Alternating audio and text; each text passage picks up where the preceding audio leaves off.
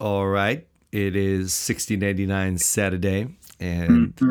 it's weekend and everyone's chilled and we're thinking theology. And Nick's with me. Let's do this.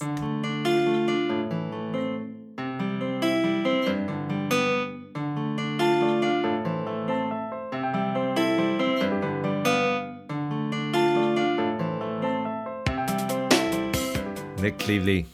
Hey man, what do you do on a Saturday morning when you wake up? I drink Guinness. Uh, I, I I just had to, you know, we're talking about Christian liberty today. So Yeah, that's right. it's just I want to I want to that would be pushing the bounds, right? Guinness in the morning. Right. Yeah. For lunch, fine. Breakfast, too, just too much. Just too much, just a little too early. Ah, it's kind of kind of like a. I want to tell a story about a man on the Sabbath, but I'm not going to. Uh, I think you know what I'm. you, you you know the story. there's some there's some fine fine lines there that you got to be careful uh, to walk. So what do I do on Sa- Saturday morning? Uh, typically, I would get up and actually work on my sermon. That's what I do. Um, Even though it's my day off, I try and get a little prep done just before uh, the day starts, just so I can relax on the Saturday with the fam. You know, just just at least gone through something once, and and then uh, it doesn't really work, but it buys me some time. And then uh, towards the evening, I start I start like you know just feeling the weight of it all and stop stop talking to people again. you know? And I just recluse into my into my hole, and then Crazy. you know give birth on Sunday. You know? Yeah. yeah. Labor, labor pains. Oh boy, I feel them. Uh, what do you do on Saturday morning? Uh, eggs on toast. Oh, beauty, beauty, nice. No Guinness, no Guinness with No. your eggs. Wow. No. Okay. Tabasco sauce. That's about as strong as it goes. Peppermint tea, Not for breakfast. But not for breakfast. I mean, surely that's also it's also just too much. Maybe for lunch, but not for breakfast. Dang. Um, alrighty. So hey, Christian Liberty, um, chapter twenty-one. Yeah. Please open in your confession. Mm. Um, we're looking at this. Uh, this is the one you, we, everyone's been waiting for. This Christian Liberty. Right. This is the one. Ah. Now, you know what? I would like to kick this off, if that's okay. Yes, sweet. Kick Okay. off.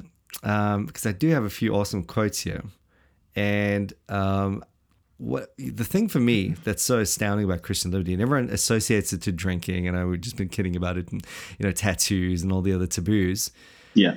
but um, it really you know it, it really wasn't that for for the reformers or for No. you know it, it just was not even they were not thinking in those terms at all. They were and and this is important for people to get i think. I think it, if you get this it almost just sets the playing field for the doctrine properly in that um, you know they considered i mean calvin would consider this an appendix to justification you know um, uh, Yeah. something that that goes together. You know, we spoke about the jewel of of um, salvation uh, or justification, at least with adoption. But yeah, you have something that they saw so attached to justification, uh, you couldn't conceive of having them apart. Um, here's a quote from um, John Owen, uh, who called it the second principle of the Reformation. Um, Wow. he, he said. Uh, just uh, at least what are we talking about? Uh, Christian liberty, the second principle of the Reformation, whereon the reformers justified their separation from the Church of Rome, was this that Christian people were not tied up unto blind obedience, unto church guides, but were not only at liberty, but also obliged to judge for themselves as unto all things that they were to believe and practice in religion and the worship of God. They knew that the whole fabric of the papacy did stand on the basis, uh, on this basis, uh, or and he puts or dunghill, uh, that the mystery, that the mystery of iniquity was cemented by this device, namely that the people were ignorant, and to be kept in ignorance, being obliged in all things unto an implicit obedience unto their pretended guides. So the whole thing mm-hmm. he's saying there is that you know you, you you're bound to superstitions and doctrines of men, and and as soon as you go along that blind obedience way, you know that's that's basically how the whole Reformation problem you know was where it, you know that's why they needed a Reformation essentially. So they saw this Yeah. as, as fundamental to the whole thing. Amen. I you really and truly, these guys saw this as crucially important. But again, you know, they were thinking in gospel terms. The they were thinking in terms of like we're set free from uh, you know guiltiness under the law uh, and Yeah. the wrath of God and uh, you know just all those sorts of things and we're delivered unto the liberty that Christ brings in salvation so you know I just I feel like it's always important to start there because Definitely. it does definitely have application to things like beards and tattoos and stuff but um you know at the end of the day that's just to move it in that direction and see that as being the sum total of the whole thing is tragic Yeah, for sure. Yeah. I mean, it, the way I understand it is it's basically the practical outworking of sola scriptura. yeah oh amen If, if God is, uh, if God rules us through His Word, then Christian liberty is, you know, that's how we protect God's right to rule us by His Word. Totally. Yeah, I mean, and and and really, that's what we're insisting. If if if God, well, you know what what Owen was saying there, you know, we we are obliged to to see these things in the Word ourselves, um, and keep our consciences free from those things that would be imposed.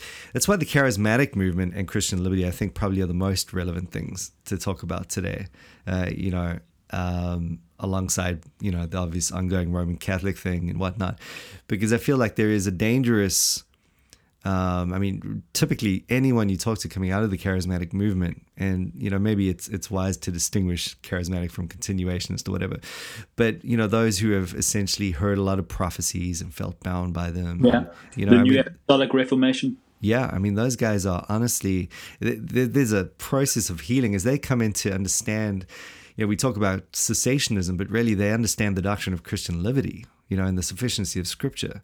And Amen. that's really what heals them, you know. It- they, they get to loose themselves of, of all the stuff that, you know, the, the guys writing this confession would really loose themselves in terms of Rome's superstition. So, Yeah. same principle there. Mm, I mean, this this this chapter has come to mean so much more to me since our church got involved with people coming out of Gloriavale. Oh, wow, totally. because because I mean basically the people in Gloriavale were under spiritual abuse and spiritual bondage with heavy shepherding. You know, basically it's a Roman Catholic Church without you know it's got its own pope. It's got the same view of implicit faith. It's got all the commandments of men. It's got a sacramentalist view. It's got a there is no distinction between visible and invisible church, and so the same control through fear. Um, Yeah, it's all the same. Yeah. Oh, wow. Totally. That's totally relevant there. Uh, I can imagine that being huge. So, yeah, I, imagine you've been preaching a lot of liberty. Definitely. Yeah. Thing is, like, Christ has, as this is in the confession that Christ has purchased this liberty uh, for us. You know, there is a, Christ has purchased for all believers a liberty inherent in the gospel. And that's Yep. crazy. I mean, that- You know, that shows what a gospel issue it is. Amen. Yeah. So I thought maybe we should have a look at chapter uh, paragraph two. I mean, paragraph one is absolutely astounding as it comes to the issue of uh, how the gospel has set us free. But I thought chapter two really just nails um, the conscience and the sola scriptura aspect. Yeah, good.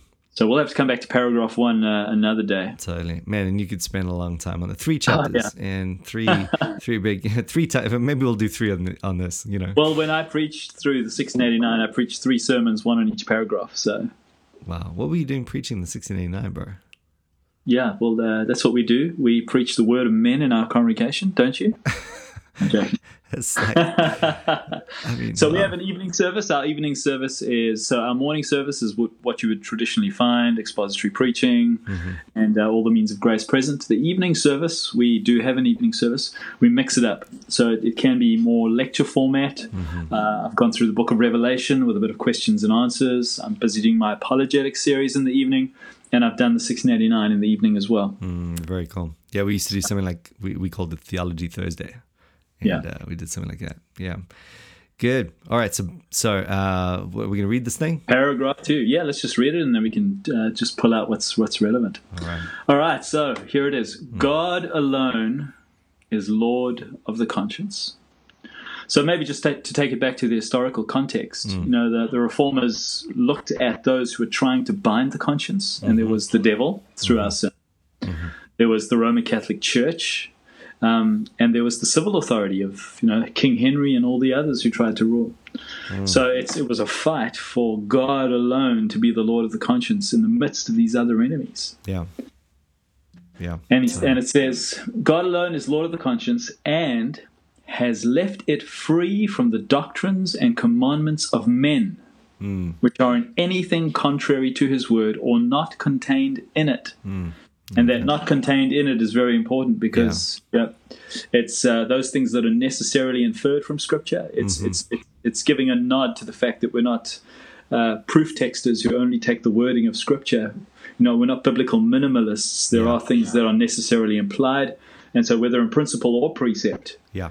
um, uh, the the commandments of men Yes. are out. And and I'm, I don't know about you, but as a pastor, this for me is something I've stressed. Mm-hmm. You know, the the authority that we have as elders, it's declarative, not legislative. Right. We can only bind the consciences of God's people by what the Word of God says, not because I, as an elder, say so. Yeah. Yeah. Totally. And yeah. so, I mean, there is often a, a difficult intrinsic sort of merge that happens. You think about like the the old preachers, and you know, toward the end of their ministry, and they've preached the word faithfully so many years, and they gain a sense of gravitas, and you know, probably probably extends to you know past that strict definition. But it's it's true. Ultimately, it's coming from this. You know, it's it's only because they've preached the word faithfully over those years that they, they would gain that sense of authority anyway.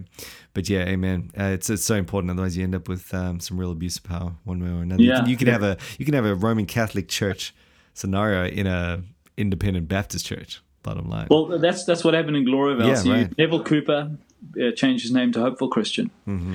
And he saw himself um, as one of the stars in God's right hand. So, just as the Apostle Paul was called, he told his people Hmm. that he had been called by God in the same way. And what he, what he did is he pointed to an aeroplane crash that he survived, uh, that miracle as a proof of God's call upon his life. wow. And so he basically then said, Well, God has called me. You have to listen to me. And then he went and he took the Anabaptist principles that he had learnt about and he forced them on a group of people, saying, This is God's word, and you have to listen to it. And then once he built up the structure of Gloriavale, what, what the way that decisions were often made, let's for, say, for example, you want to get married, uh, there'd be two or three people that aren't related to you bloodline wise that might be options. You got to go away and pray about it. But the el- what the what the, the shepherds or the elders do is they go away, they pray, and they believe that the Holy Spirit reveals the, the mind of God to them in their agreement. And if you come back with a different name, you got to go away and think about it some more Wow. because God has spoken. yeah. And uh, Wow. so this is this is a, like like like you say the charismatic thing. Yeah. So that's that's the problem of the charismatic church. Is it's a problem of authority. Totally. Yeah. Where are they getting from? It's, it's so intertwined with sufficiency of scripture and, uh, you know, the Christian liberty thing. It's, it's just, um, you know, where are we, where are we drawing those lines at the end of the day? And, and it's in the word or that which is not contained in it. I mean, um, uh, or that which is contained in it. You know, we, Yeah. we, we need to know that it is. Yeah. Yeah. So going on then, next sentence. Yeah. So that to believe such doctrines or obey such commands out of conscience is to betray true liberty of conscience. Hmm. And the requiring of an implicit faith, an absolute and blind obedience, is to destroy liberty of conscience and reason also. Yeah. Let's talk about the Roman Catholic thing there. Yeah. So let's let's talk about implicit faith for a moment hmm. because it's it's given here and it's a technical term, and hmm. what it means is so implicit faith was that faith. So you don't know everything that you need to believe as a Christian, mm-hmm. and especially back at the time of the Reformation, you could, probably couldn't even read or write. You wouldn't have had access to a Bible. The priests were supposed to have been those who knew what the church believed, and so you had to put your trust in the church to believe the faith for you. And so mm. you you put your trust in the church. So that's implicit faith. Mm-hmm. Mm-hmm. So that's the definition of implicit faith. So what happens is you're not putting your faith in God who rules you through his word. You're putting your trust in another man who's standing as a mediator, not Christ, between you and God. And your conscience is not being bound by the Lord, who's the Lord of the conscience, hmm. but you're giving it to a man. You're giving the throne of God, your conscience, to a man Yeah.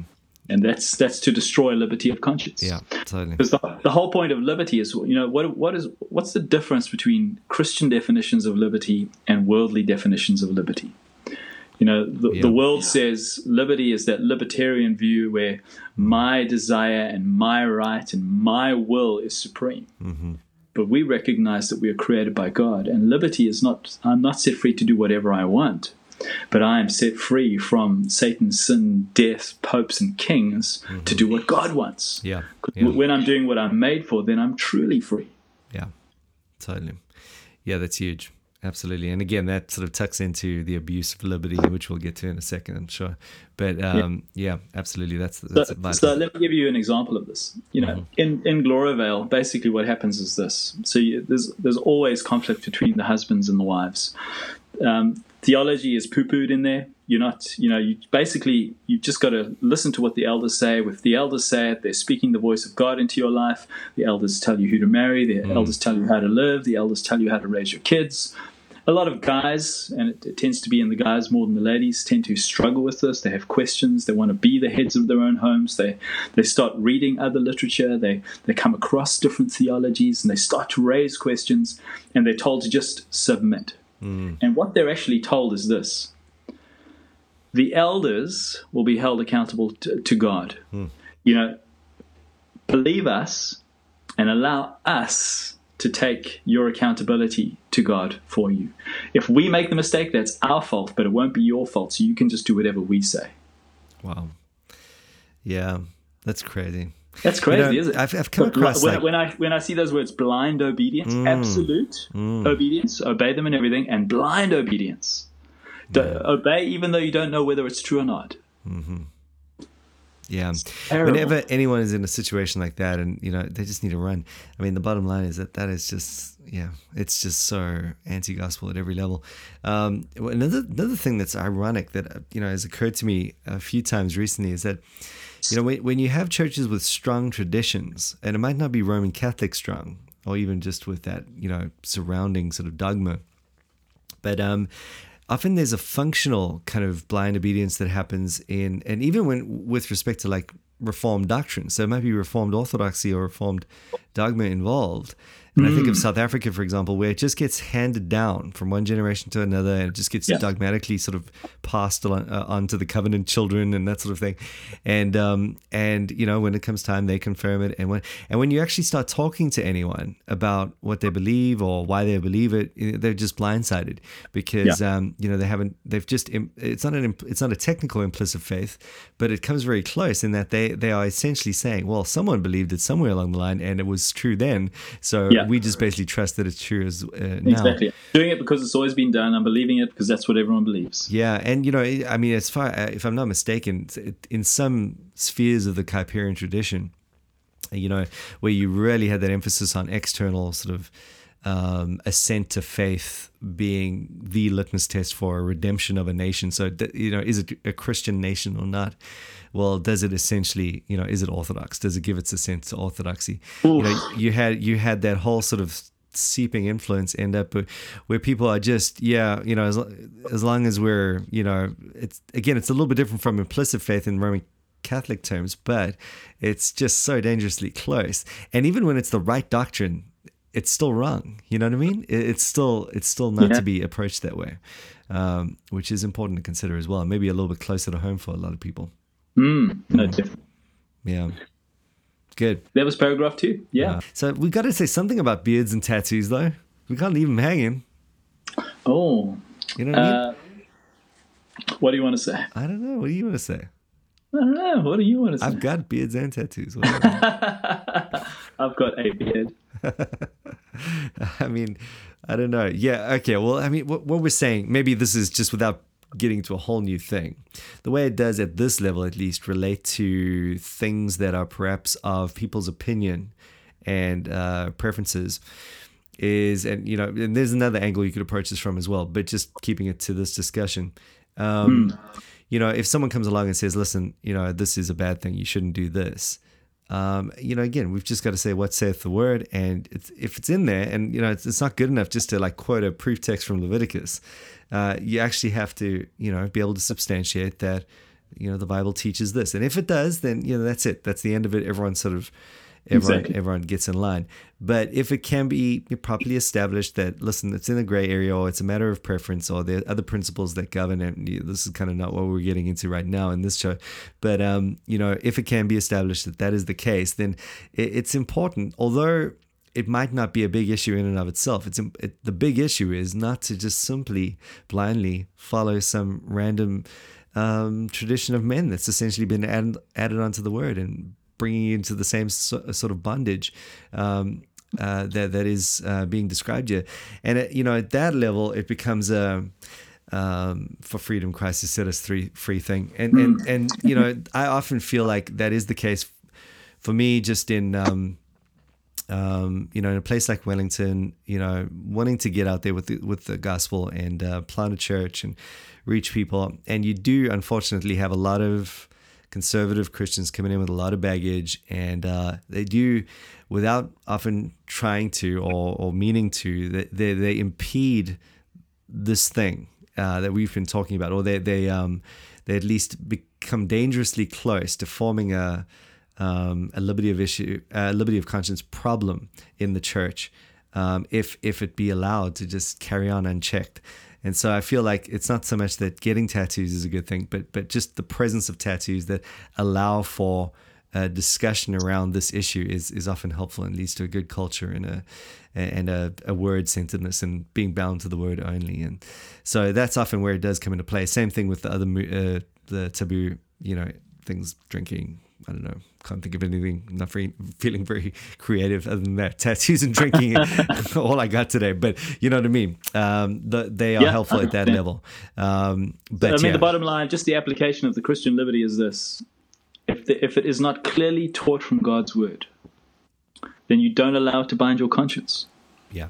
That's the bottom line. That's just the bottom line. And uh, I would say that when it comes to tattoos, mm. that that that scripture from Leviticus 19 is not talking about ink pigment under the skin for um, you know purpose cosmetic purposes. That's not what it's talking about. Yeah. It's, it's talking about uh, all sorts. Of, there are a couple of different options. It could be uh, imitating the fertility rites of the Egyptians who, who had tattoos along mm-hmm. their thighs to create fertility. Mm-hmm. It could be talking about Canaanite practices of trying to uh, change your appearance so that you mm-hmm. wouldn't be haunted by the dead. Um, but so I would say the principles principles that relate to uh, what cosmetic choices we make are the principles that would apply when it comes to tattoos. Right. And there are principles, and we're not giving a sort of universal green light for any tattoo. You know, there are other things to talk about. And, you know, probably it probably is a good idea not to get a tattoo at the end of the day. Um, but the, the, the bottom line is it's just, you know, insofar as the, the issue relates to, to this, you just have to make sure that it's not a not a blindly driven fundamentalist thing. I mean, that cripples the church ultimately when that happens. Yes, amen. Um, and know. so, yes, we, we need to continue ringing the bell. We need to continue, you know, protecting Christian liberty from the commandments of men. It's not only a Roman Catholic problem. Yeah, it's that's true. a problem. It's a Baptist problem. It's a Presbyterian problem.